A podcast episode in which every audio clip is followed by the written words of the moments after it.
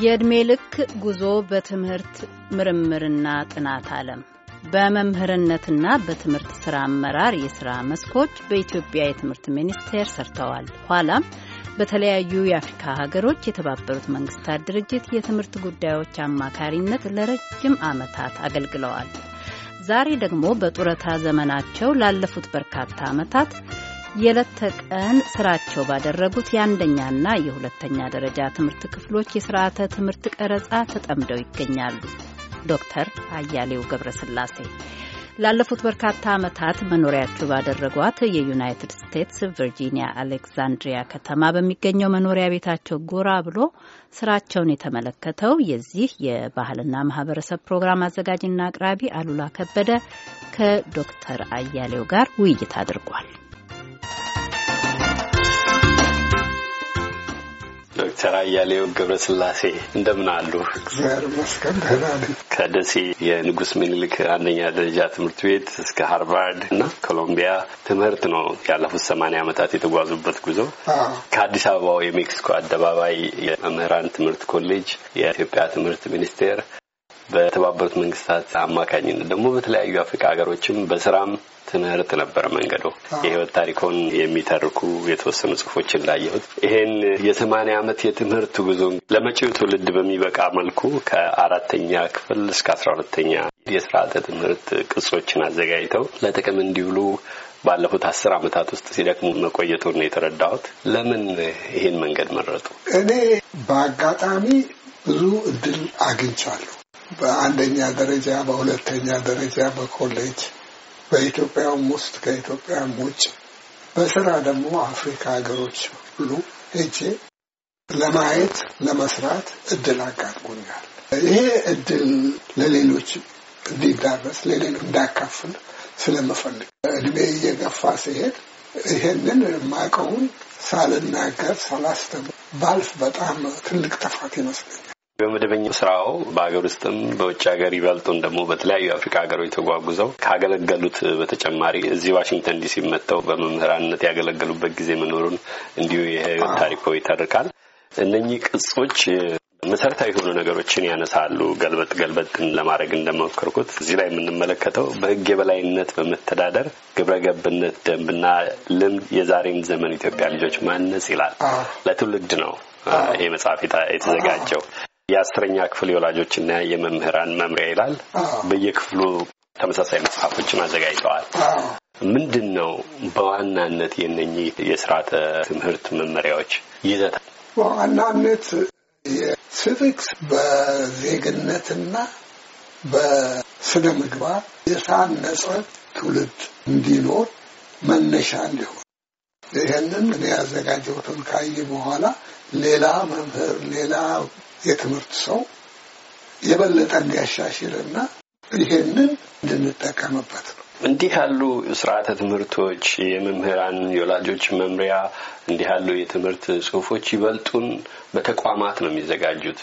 አንድ ዜጋ አንድ ግለሰብ ይሁነኝ ብሎ እውቀቱም ኖሮት ገንዘቡንም ጊዜውንም ወስዶ ብቻውን የሚያዘጋጀውም ነገር አይደለም በመሰረቱ። እርስዎ ግን በመግቢያው እንደጠቆም ነው አስራ ሶስት አመታት ይመስለኛል እስካሁን የሰሩት የግሎ ዘመቻ የግሎ ፈተና አድርገው ይዘውት ነው የደረሱት። ደስታም ይሰጠኛል። ቢሆን ደስ ይለኛል፣ ባይሆንም ሞክሬያለሁ።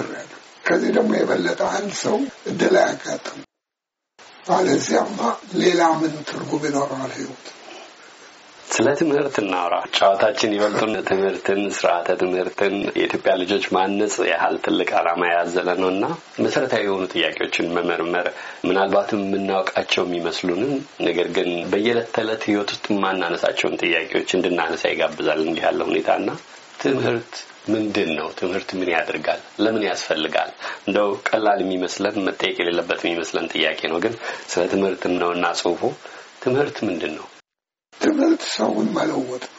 የምትፈልገውን አይነት ሁኔታ ካወቅ ወደዚያ ሁኔታ የሚለወጥበት መንገድ ነው። ከዚያም ጥቅሙን እያየ ትውልድ እያሻሻሉ እያደገ እንዲሄድና እንዲጠቀምበት በትምህርት ነው ብዙ ሀገሮች አሁን ያሉበት ሁኔታ የደረሱ። ከትምህርት መጓደል እና ከትምህርቱ አይነት ድክመት የተነሳም ነው ብዙ ወደኋላ ቀሩ የሚባሉት ሀገሮች ቢማሩም ባይማሩም ተመልሰው ያው ችግራቸውን አልፈቱም ይመስለኛል። ምናልባት ጊዜ ይጠይቅ ይሆናል። ግን ትምህርት ፍቱን መድኃኒት መሆኑ የተረጋገጠ ነው፣ የታመነበት ነው። ይሄ universal validity ያለው ትምህርትን ስናስብ ፈጥኖ የሚመጣልን ትምህርት የሚቀሰምበት ቦታ ይበልጡንም ትምህርት ቤት ነው። እንዲህ ያለ ስርዓት ወግ ያለው የመማር ዘዴን የተከተለ ትልቅ ቦታ ይሰጠዋል። ነገር ግን ትምህርት በየትኛውም ቦታ በማናቸውም ጊዜ ትምህርት ቁም ነገር መቅሰም ይቻላል እና እንዴት ነው በዚህ ስርዓተ ትምህርት ውስጥ በሰዎች ሕይወት ውስጥ ጎልቶ እንዲወጣ የሚፈልጉትን ምን አካተዋል? አዎ ብዙ በትምህርት ቤቶች የምንማራቸው ትምህርቶች ቋንቋ፣ ሳይንስ፣ ሂሳብ እነዚህን ነገሮች ነው። ግን በሰለጠኑትና በገፉት ሀገሮች ከዚህ በተጨማሪ በወላጆች በህብረተሰቡ ልዩ ልዩ የአኗኗር መመሪያ ለምሳሌ ህግን ስለማክበር፣ በህግ ስለመተዳደር፣ ፍርድን ስለማክበር ይሄንን ይሄንን በሃይማኖትም በትምህርት ቤትም እየተባበረ ትውልድ ለልጅ እያስተላለፈ እያደገ እየተለወጠ ይሄዳል። እኛ ግን ገንጥለን ሂሳብን አስተማር፣ ሳይንስን አስተማር፣ ሌላውን አስተማር ተምሮ ደሞዝ ለማግኘት እድሉን ለማሻሻል እንጂ ከዚያ ወደ ሰብአዊ ችግር ወደ ሰብአዊነት የማሰብ ነገር ብዙም አልታየም። እርግጥ ብዙ ወጣቶች ብዙ መስዋዕት አድርገው ለውጥ ለማምጣት ሬቮሉሽን ለማድረግ ከሌላም ከውጭ ሀሳብ ለማምጣት ተሞክሯል። በመሰረቱ ግን በብልሃትና ከህፃንነት ጀምሮ ካልሆነ እንደገና እንደገና ደግሞ ያንኑ መድገም ነው እንጂ መሻሻል የሚኖር አይመስለኝም። ይሄ ትምህርትን ከሌላ የማምጣት አዳዲስ ነገሮችን የመቅሰም ዝንባሌ አገር ከበቀለው በአካባቢ በቂ ካለው እውቀት ጋር ማዛመድ፣ ልማድ፣ ወጎች፣ ባህሎች የሚኖራቸው ሚና እንዲህ ያለው የትምህርት ስርዓት በሚቀረጽበት ጊዜ ምን አይነት ሚና ይኖራቸዋል? እንዴ አንድ ህዝብ በሀገሩ ባህል ላይ የተመሰረተ ነው። ደግንም ጠላንም ሳናውቅ በልጅነት ያደግንበት አብሮን ይኖራል። አስተሳሰባችንንም ብዙ ጊዜ ይመለከተዋል እና ይሄ እንደኔ አስተሳሰብ ከወላጆች ከትምህርት ቤት አብሮ የሚደረግ ነገር ነው። ሁለተኛ ደግሞ የቀለሙንና የሳይንሱ ዘመናዊ ቴክኖሎጂ ትምህርት ከሰብአዊ ትምህርት ሂማኒቲ ሰው የመሆን ነገር መቼም ወደድንም ጠላንም ሁላችንም ሰው ሰው መሆን ማለት አርባ ዓመት ሀምሳ ዓመት ስልሳ ዓመት ኖሮ መሄድ ማለት ነው። በዚህ ጊዜ ውስጥ ምን ቁም ነገር ሰርተናል? ምን ቁም ነገር የሰሩልን ሰዎችን ብድር ለመመለስ ሞክረናል። ይሄ ሰውነት የሚለውን ነገር ቀደም ብለን ስንጨዋወት አንስታውት ነበረ።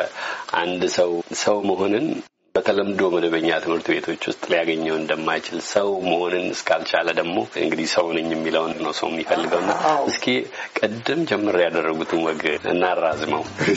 ሰው ማለት ምን ማለት ነው? ሰው ማለት መቼ ነው? ከትምህርቱ ሰው ከዶክተር አያሌው ገብረስላሴ ጋር የጀመርነው ወግ አድማጮች አልተቋጨም። ሳምንት ይቀጥላል። የትምህርት ጉዳይ ነው ወጋችን። በአሁኑ ግን እንግዳይን ዶክተር አያሌውን አመሰግናለሁ። ጊዜ ይስጥልኝ።